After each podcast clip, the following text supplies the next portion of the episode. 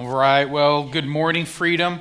If I have not had the chance to shake hands with you on a Wednesday, Sunday, or if I glazed right by you this morning, I was just in sermon mode. Uh, but my name is Erick Kroeger. I serve as pastor of discipleship here at Freedom. If you were here when Jeremy Levine spoke, he pointed out the way God has uniquely intertwined the ministries of freedom and how our families interacted with Frank and much of his family. Frank was our youth pastor. And uh, Frank has fully embraced being old, um, pointing out his hair and the different things that he is scared of coming into each next decade of his life.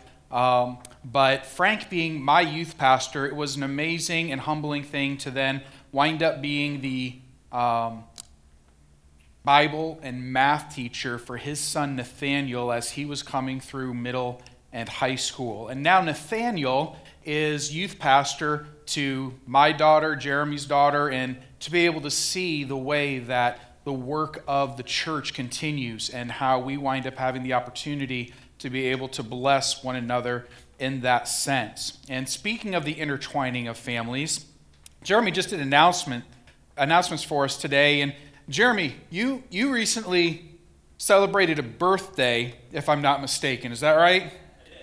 And, and today, I think we get to wish a happy birthday to your older brother, Jason. Much older. Much older. So, Jason is not just celebrating a birthday today, but since you just turned 49 and he's older, I believe by one year, am I correct that we're wishing a happy 50th 50. birthday? 50th birthday. Any of you who remember Jason Levine, we wanted to wish him a happy 50th birthday. Hopefully, he's still alive to be able to hear um, this happy birthday wish because he is my very, very good friend. Thank you very much for confirming that for me.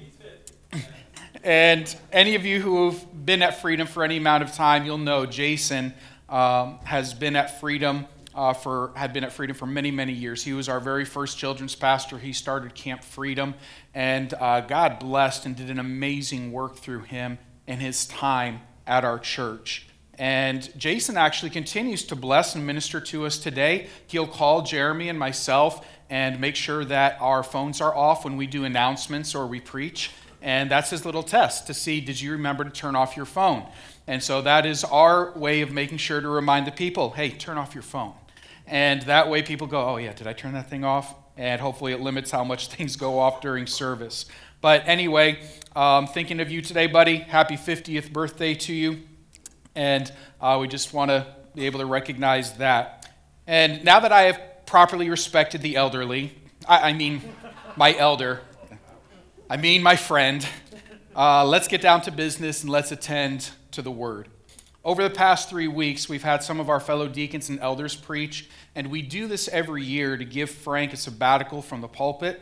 And as much as he enjoys being able to have time with family and to take a step back, you know, it's funny, he is so eager in August to jump back into the pulpit and to preach the Word of God. That is just the heart and the gift that God has given him. So I hope you've been able to be blessed by the preaching of God's word through other leaders, de- deacons and elders here at Freedom. And we simply try to make sure each week gets covered. I want you to know we don't have opportunity so much to get together and to be able to say, hey, let's create this theme throughout the month of July. Essentially, we go, okay, everybody's speaking on a particular week, and everybody, we're not going to double the same passage, right? We're not going to speak from the exact same thing and give you guys a repeat in any capacity. And that's about it. And so far, if you've been with us, Eric Hoberling spoke from John 11, focusing on those two simple words, Jesus wept, and looked at the death and ministry that Jesus did to um, Lazarus' family, and asking, you know, do you believe this? And Jeremy came, spoke from John 13, and talked about how Jesus washed feet. And he encouraged us in that message that we ought serve regardless of whatever else is getting in our mind, in our headspace, and interrupting us from being able to bless and to serve others for the sake of the gospel. Michael Fear brought to us a message from Hebrews 12 last week, reminding us that the author and perfecter of our faith, Jesus Christ, and all those who surround us from the hall of faith in Hebrews 11, and he exhorted us don't quit, persevere, run your race And so when we take a look at all of these messages, I'm going to tell you, I really don't believe there's any coincidence in what God does, even though we don't get together and meet and coordinate exactly what it is we're going to speak to. When I look at these things, I see God putting a common thread through everything being spoken. And what I saw this July is God speaking about how he works through tragedy and advances the gospel in adversity. This is the way that God works, and it's so critical for us to see that within our own lives. And I want, I want to tell you, uh, that's going to continue to be a theme as we go through God's Word this morning. If you did get to see through the announcements, um, I titled the message for today, To God Be the Glory. And the reason for that, and what I'm, I'm just really excited about um, what God had just put on my heart. My message started off somewhere entirely different um, Monday of this past week as I began to just think and go through Scripture and try to figure out what it is that God would have me to preach. And by the time I got to yesterday, I was just telling Jeremy 70% of what I started with was gone. And that is just the nature sometimes of sermon prep. You just continue to be open to see what is it, God, that you would have me preach. And so, what I want to bring to you guys this morning is three simple truths about God's glory. And I'm going to tell you again, one of the things that is so neat, not believing in coincidence, is our final worship song today as you get to sing Holy, Holy, Holy right? When we sing holy, holy, holy, we're going to see that from Isaiah 6 today.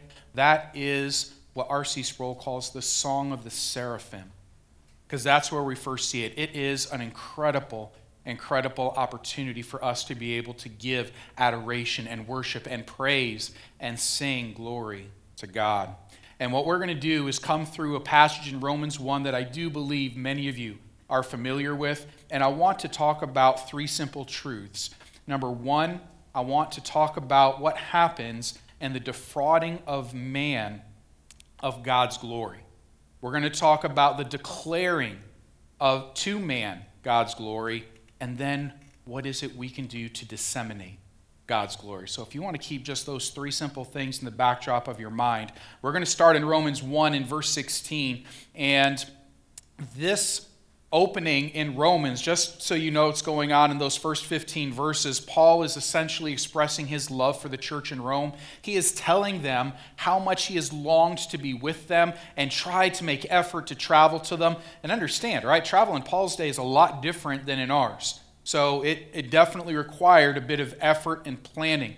But as we come into 16, Paul's talking about how he's eagerly wanting to come to them and preach the gospel and to have time to fellowship and minister to them. And we pick up in verse 16, a verse that I pray either you've memorized or will commit to memory, right? If you haven't done so already.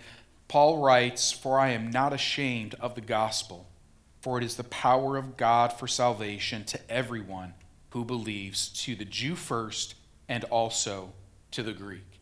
And so Paul began to realize early in his ministry that as much as he wanted, if you read Romans 9, you will see Paul's heart for the Jewish people. But he had to see, if you travel through the book of Acts and you pay attention to what happens after Paul gets converted and he begins his ministry, he tries over and over again to minister to the Jews, and like they just want to kill him and he keeps getting pushed out, and Paul recognizes and sees, all right, I am the apostle to the Gentiles.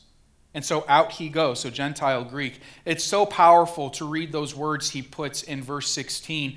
And hopefully, we are not ashamed. We have a boldness about how we declare the gospel in our own lives. And I'm not talking about just being obnoxious or having a false confidence. Hopefully, you know the gospel because you know Scripture.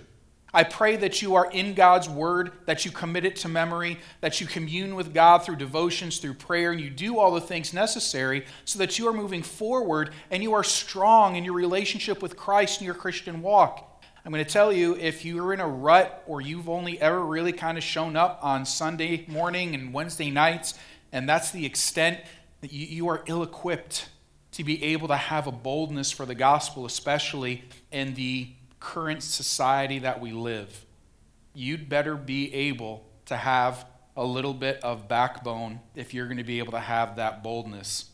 And so, that bold excitement when we can speak about our Savior and tell people what He has done for us, this is something we should look forward to doing every time we have the opportunity to do so. Paul continues in verse 17 For in it the righteousness of God is revealed from faith for faith, as it is written, the righteous shall live by faith. And so Paul begins to give an explanation here and a reminder that the gospel is, first of all, about the righteousness of God that's imparted or made available to us through faith. And we see this peppered throughout all of Paul's letters. This comes up in Ephesians 2. This comes up throughout Galatians. And Paul, over and over again, wants people to understand our salvation is by faith right? It's not by works and you trying to earn your way into heaven. That'll never happen. And it sets the stage for us to understand what happens in our world and how man essentially tries to defraud his fellow man and even himself of God's glory. And I want you to understand, right, first and foremost, all the glory already belongs to God. There's no getting around that. There's no way that we can say that anything is really taking away from God's glory. We do use a phrase, and we see in Scripture, right, when man tries to rob God of his glory. But what's happening there is man is attributing the glory of God to anything else, right? To the created things. We're going to see that a little bit later. But it's not taking away from God, it's taking away from man. It is depriving man of the opportunity to recognize who God is and the glory to which he is due. And so, this is why I express it this way. And despite man's best efforts, God's glory is never, ever going to diminish. And so, what we see is how this happens as we get to verses 18 through 23, right? So, we have a bigger passage here. I know Jeremy told you to make sure you have a comfortable seat. I promise I can't tell you how much stuff I threw out from my sermon yesterday, but it, it nonetheless wound up being nine pages. Now, part of that's because Jason, I had to give my happy birthday wish to Jason, so don't be too scared of that. Uh, For the wrath of God is revealed from heaven against all ungodliness and unrighteousness of men who by their unrighteousness suppress the truth. For what can be known about God is plain to them because God has shown it to them. For his invisible attributes, namely his eternal power and divine nature, have been clearly perceived ever since the creation of the world and the things that have been made, so they are without excuse. For although, although they knew God, they did not honor him as God or give thanks to him, but they became futile in their thinking, and their foolish hearts were darkened. Claiming to be wise, they became fools and exchanged the glory of the immortal God for images resembling mortal man and birds and animals and creeping things. Now, this is an unbelievable exchange that man is willing to make. And we would think, well, you know, the end of that, the way verse 23 ends, well, we don't so much see anymore people worshiping the birds and the animals and the creeping thing. Do we not? Have you run into some people who man should be about the saving of the planet and the wildlife, even to the expense of our own existence? Because, my goodness, our carbon footprint is destroying the earth. And if you talk to any true environmentalist out there, they're going to give you the gospel of environmentalism where they're telling you you should really consider in the future having no children. This is somewhat antithetical to what God tells us to be fruitful and multiply that children are a joy and a blessing. And to be able to recognize what it is that God calls us to. And we might not see these statues of birds and all these totem poles and things so much anymore, but understand the images that we have replaced these things with. It's almost comical, if it wasn't so tragic, how man seeks to explain his existence and all of creation apart from God. And what essentially happens if he tries to give any type of credence to God, he doesn't look at God as the omnipotent, omniscient creator. He looks at him as little more than some kind of evolved human. And it reminds me as a kid, right? You're about to get some of my nerddom here. San Diego Comic Con's going on right now, so all the new stuff, right? after Marvel and DC, all the superhero movies and things are being announced.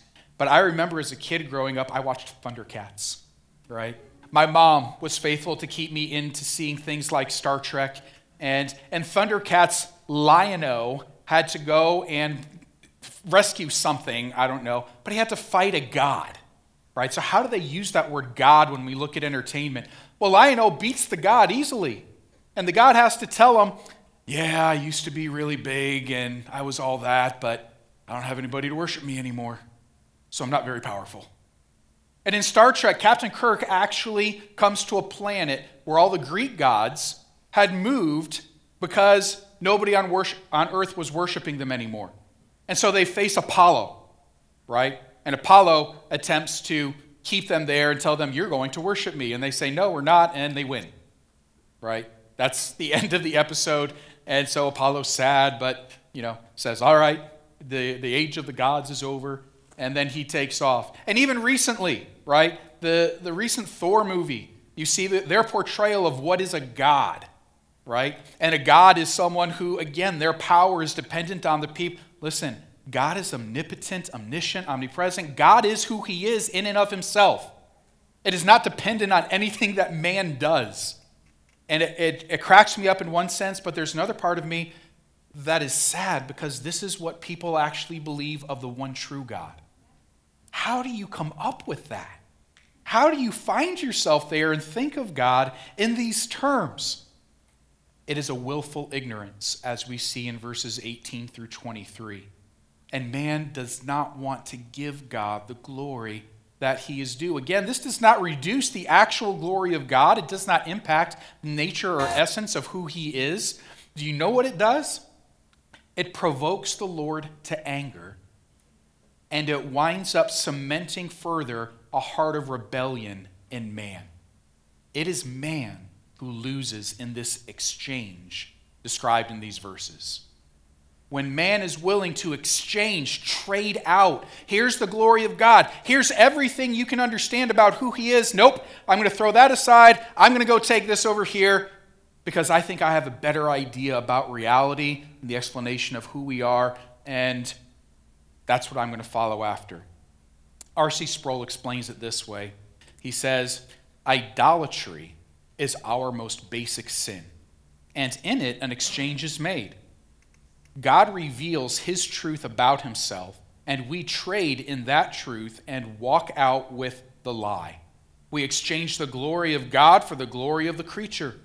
This can be done in a crass way of worshiping something that we craft with our own hands, such as a statue or an icon, but there is also a more sophisticated, intellectual sort of idolatry the reconstruction of our, of our doctrine of God in such a way as to strip him of those attributes with which we are uncomfortable. All of us have a propensity to reconstruct a God who is not holy, who is not wrathful, who is not just, who is not sovereign. We find it easy to take the attributes of God like we, we like and reject the ones we don't. When we do that, we are as guilty of idolatry as a person who is worshiping a graven image. And so here we are, right, in 2022, and we have so much technology and we're oh so sophisticated. Yet, how easy is it for man? How is it easy is it for us as Christians to give way more of our time and attention to the created rather than the creator?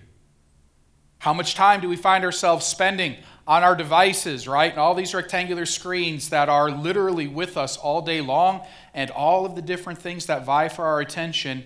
And man, we just did not seem to find time to get into the Word today. But, oh man, I, I never even prayed today. There is no specific for you don't have to come down to a church building to pray. You can pray wherever you are, but think about how easy it is to not pray. These are the kind of things that we need to recognize. Idolatry continues to be our most basic sin, and at the end of the day, we will wind up worshiping ourselves. We will worship man without even realizing it because we are not going to give God the glory and the worship that he is due. And I heard it said this way we must recognize that an idol is an idol, whether it is metal or mental. If you esteem something or give something more attention than you do God, it's an idol. It is an idol in your life, and you better be able to deal with that. And you better be willing to work that out of its importance and make sure God gets the preeminence he is due. The latter verses in Romans 1 speak to what the societal results are when man chooses chooses to be defrauded or duped if you will about the glory that is due only to God and attribute it to creation or to himself. And so if you look at the description, we're going to go through these verses quickly. We could do we could do multiple sermons throughout Romans 1. But verses 26 through 32, see if they sound familiar to you in the world we live in right now. For this reason, God gave them up to dishonorable passions. For their women exchanged natural relations for those that are contrary to nature. And the men likewise gave up natural relations with women and were consumed with passion for one another, men committing shameless acts with men and receiving in themselves the due penalty for their error. And since they did not see fit to acknowledge God, God gave them up to a debased mind to do what ought not to be done. They were filled with all manner of unrighteousness, evil, covetousness, malice. They are full of envy, murder, strife, deceit, maliciousness. They are gossips, slanderers, haters of God, insolent, haughty, boastful, inventors of evil, disobedient to parents, foolish, faithless, heartless, ruthless though they know God's righteous decree that those who practice such things deserve to die, they not only do them, but give their approval to those who practice them. We live in an age now where people can't even figure out how to define what a woman is. This is ridiculous. We are literally watching people invent ways of doing evil. And this is being perpetuated now on children because adults can't figure out exactly how God has ordered creation. It's not real hard, right? But man, in his sophisticatedness, he believes himself to be so wise and he looks like a fool. And this is the reality of what we see going on because man, and especially what we're seeing unfold right now, is the exchange of the truth and the glory of God for anything else. No, we don't see the totem poles and anything else being lifted up, but I can tell you we have no shortage of idols in our country and our world today. I don't even know that it needs to be said, but this is a bad deal. This is a very bad exchange for someone to enter into, but it's what man chases after and is even proud of himself for. I want to focus what can we do so that others don't fall for it? And that's where we're going to come to point number 2, right? the declaring of God's glory to man and really from man. And so, if we rewind back over to verse 20, what we're going to see is that all of creation declares God's glory. Back in verse 20, we saw Paul write, For his invisible attributes, namely his eternal power and divine nature, have been clearly perceived ever since the creation of the world and the things that have been made. So they are without excuse. God has shown man, right? He has indwelt us with two primary questions. If you've ever thought about this, there are two things man can typically not escape. The first is, where did I come from? Not just me, right? Of course, we've all had that conversation. But we take a look at where did man come from? Where did the very first, where all of where did I and everything, where did it all come from? What's the origin of it all? God. Man doesn't like that. Nope, got to figure out a way that this happened apart from God. Okay? God's showing you this is unbelievably complex. The amount of study and things that man does. But the second question why am I here? What is my purpose? And there's something tragic that's happening in the world today, and in man's effort to decide he is going to explain his existence, where he came from, apart from God, it is resulting in nihilism. And we have now a country that's all up in arms trying to say, it's the guns. Take the guns away because we have all these different things going on. Yet, how is it we've had guns in our country forever and it's only in these later decades that we're starting to see there be a problem. Well, it turns out the more you get into existentialism and nihilism, you know what people suddenly begin to believe? There's no point. There's no point to anything. I'm going to tell you, it drives people crazy when they have no purpose. And with no purpose, and man just invents his own, my friends, believe it or not, whether people out there want to believe it or not, we have a fallen nature. I have to contend against my sin nature every day to not do stupid or mean things because that is still present with me. And so, if there is nothing guarding that, if you remember way back up in verse 28 when we just went through those uh, last verses, it says that since they did not see fit to acknowledge God, God gave them up to a debased mind to do what ought not to be done. God is actually protecting us for the longest time and holding what theologians call a veil, kind of restraining the force of evil that exists in this world. And there are people who just keep chasing and keep chasing and keep chasing after it to the degree that God says, That's what you want, that's what you're going to get. You see that in Pharaoh back in Moses' day. It starts off Pharaoh hardens his heart against Moses and against the decree of God to let the Israelites go. And over time, it says God hardened Pharaoh's heart. Came a point where he was not able to even turn or see God.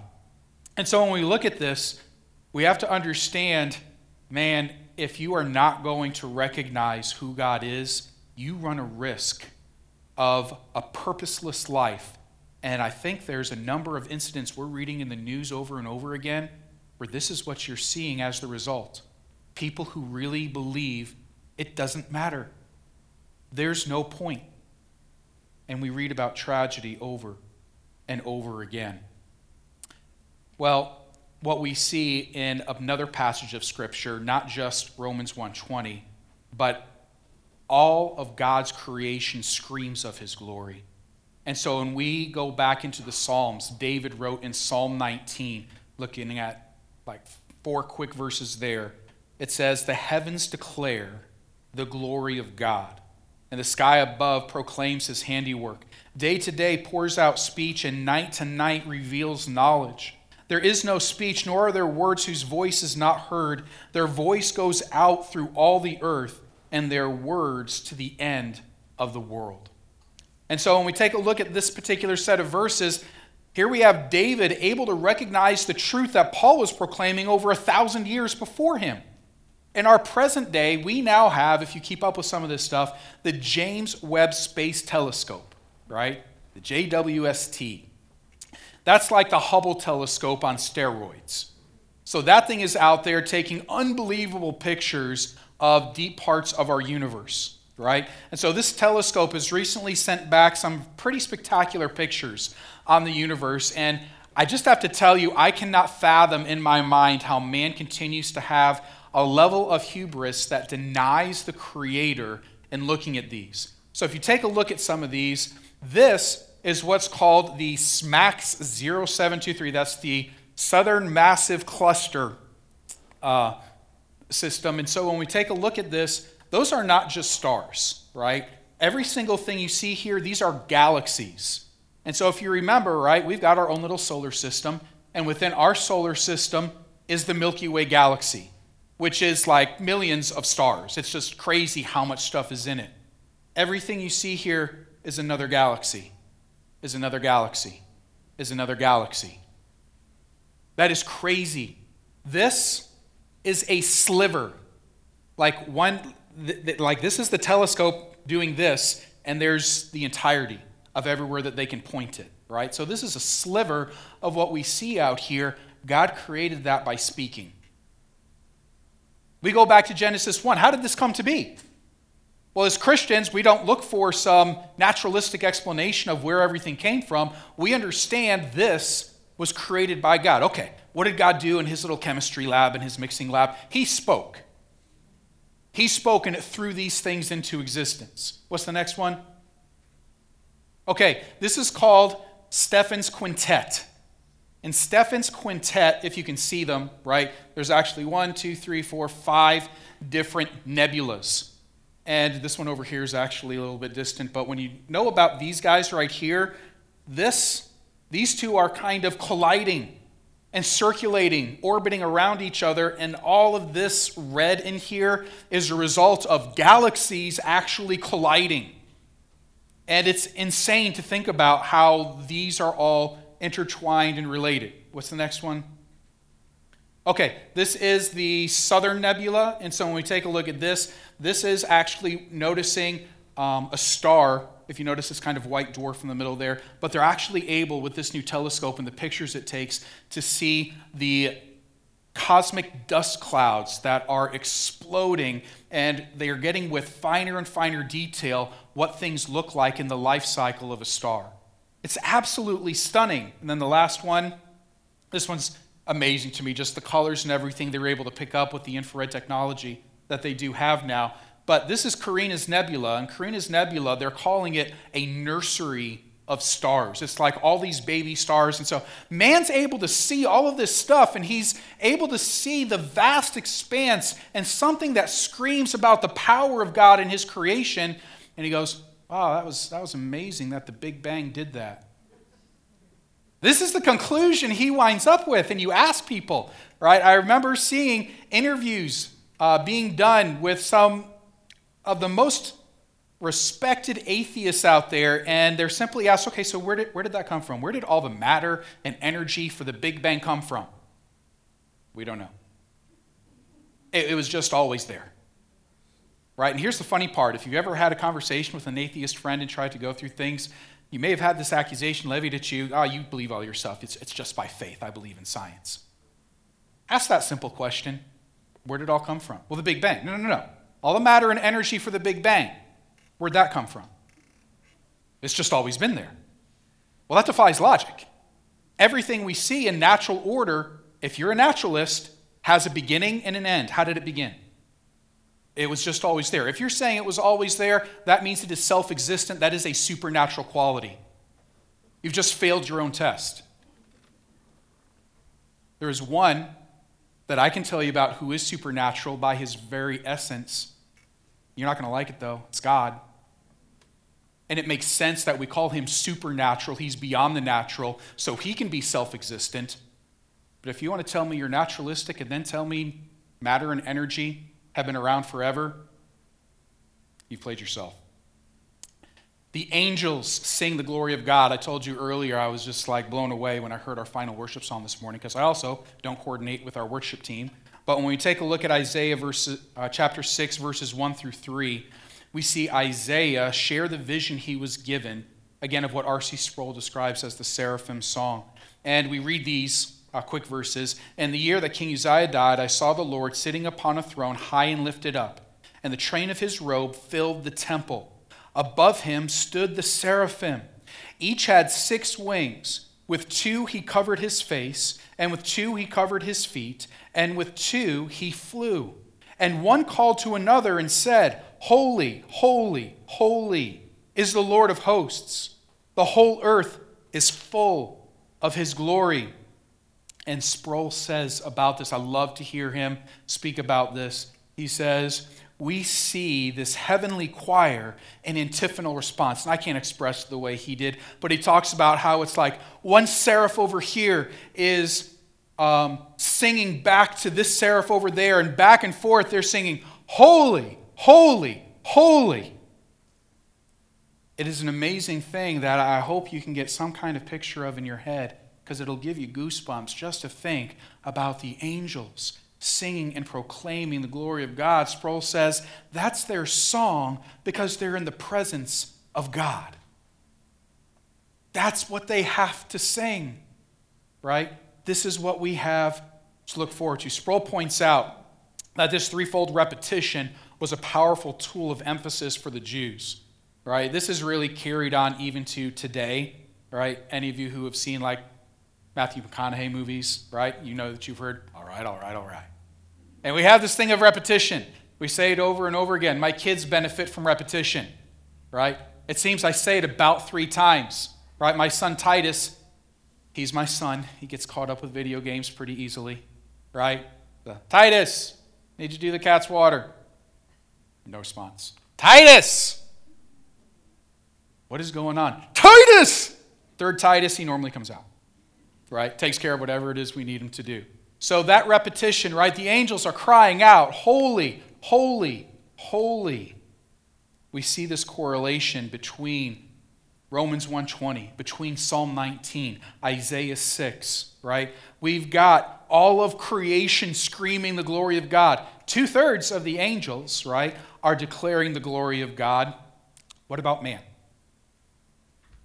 And specifically, even more, what about us?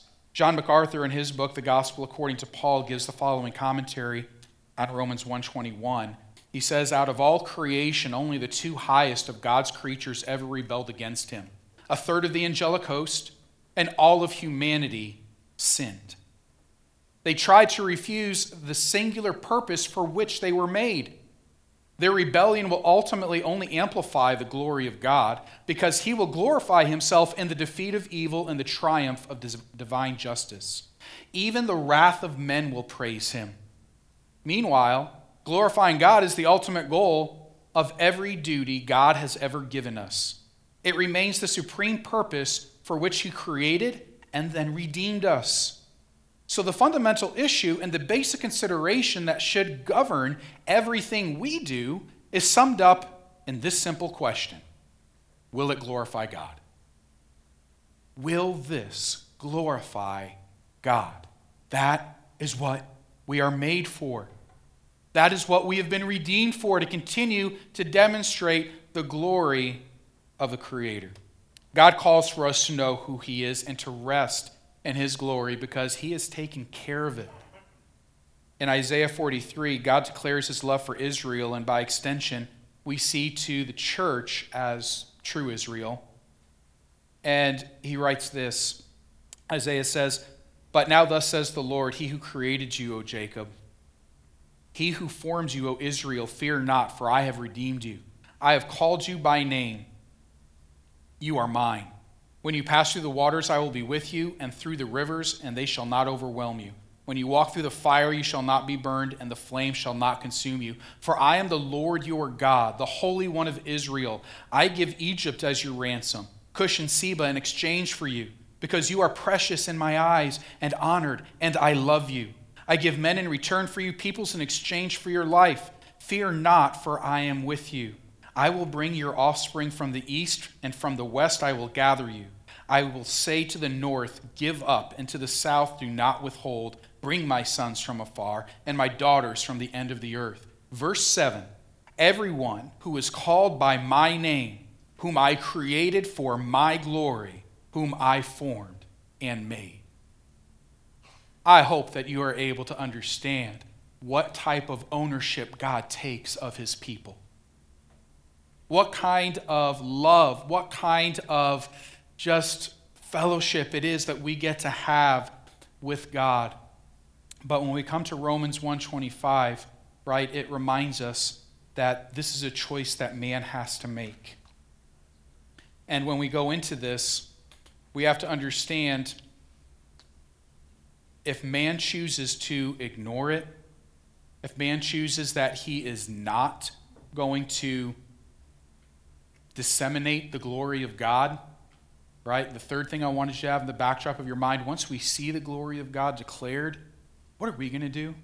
Are we going to disseminate God's glory? Are we going to show other people the love of God? Are we going to demonstrate to them how much God is worthy of glory and show them the gospel in our lives and glorify Him in that way?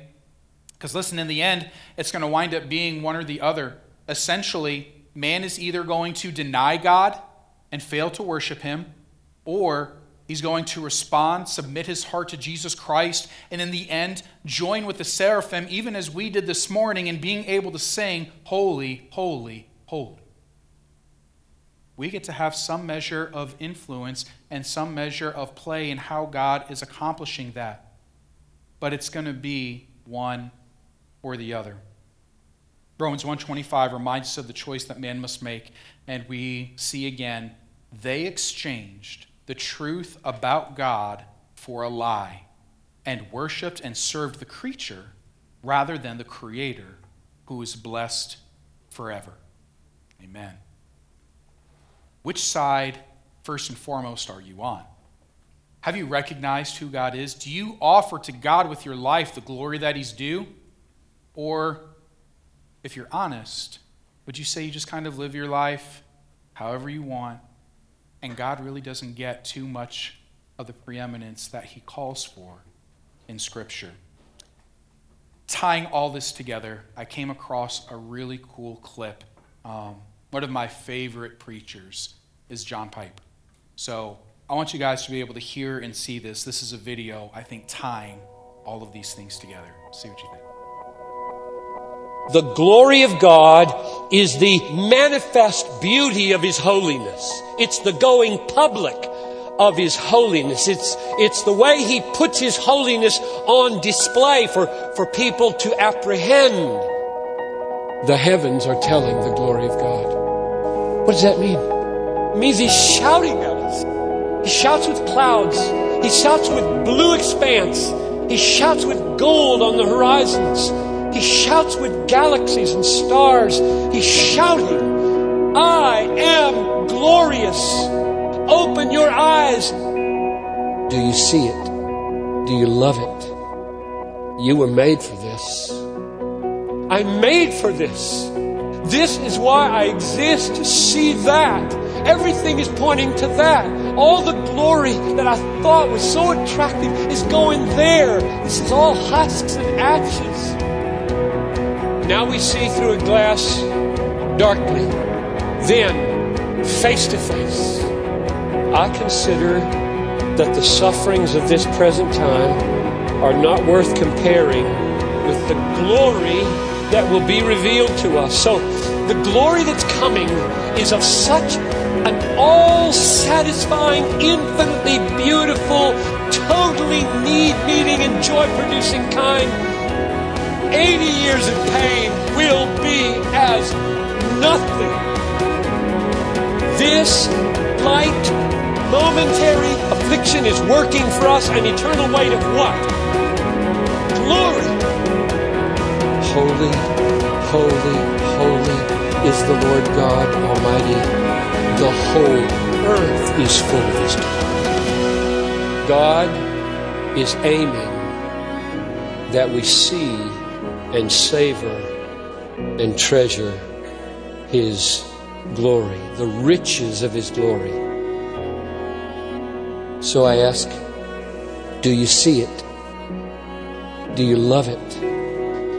And I'll say again, you were made for this. He's so good. It's just such a powerful way of tying so many doctrinal truths together of what we know about God and who He is. MercyMe in their song, All of Creation, I think penned it so perfectly. Uh, getting to their chorus in that song, they say, And all of creation, sing with me now. Lift up your voice, lay your burden down and all of creation. Sing with me now. Fill up the heavens. Let his glory resound. I told you before, one of the things that I think is the real influencer to the maladies that we see going on in society today is because people have no hope, they have no purpose, they are trying to explain their purpose and existence apart from their Creator. But for those of us who know Him, I'm going to tell you, probably come through about the hardest year, right, at least of my married life. And knowing that everything is for the glory of God and the sovereignty of God is still at the center of it all and keeping us together is all I need. Is all I need. Because if I get my own headspace too long, I can decide why. Well, why am I even going to make another effort? Why am I going to take another step forward? But when I remember my purpose is to glorify God. My purpose is to continue to work out what He has called me to. I don't need to question or worry about anything else. The glory of God is amazing. Will you join with creation and sing of God's glory and declare it to the world around you? It's what we were made for. Frank's brother Mark made the core verse of our youth group, the Rock Youth Group back in the day, 1 Corinthians 10:31. And so pretty much all the youth in that day memorized it. says, whether you eat or drink or whatever you do, do all to the glory of God. So may that be true of us. Soli Deo Gloria. Let's pray. God, we come before you this morning. We give you thanks for the amazing truths of your word. We give you thanks that you are glorious. Lord, we thank you that in demonstrating your glory, we're able to see and understand that you have everything in your control. Lord, we just pray that in the giving of your word this morning, I pray, Lord, that I was clear. I pray that everything has been able to bless all those here. And Lord, I pray as we come before you and we seek to worship and sing in this final song of praise, I pray you'll be pleased. Lord, I pray that when we leave this place, we will allow all of our decisions to be governed by assessing are we glorifying you? Lord, please continue to watch over. Bless your people this morning and as we go out into the world this week. It's your name we pray.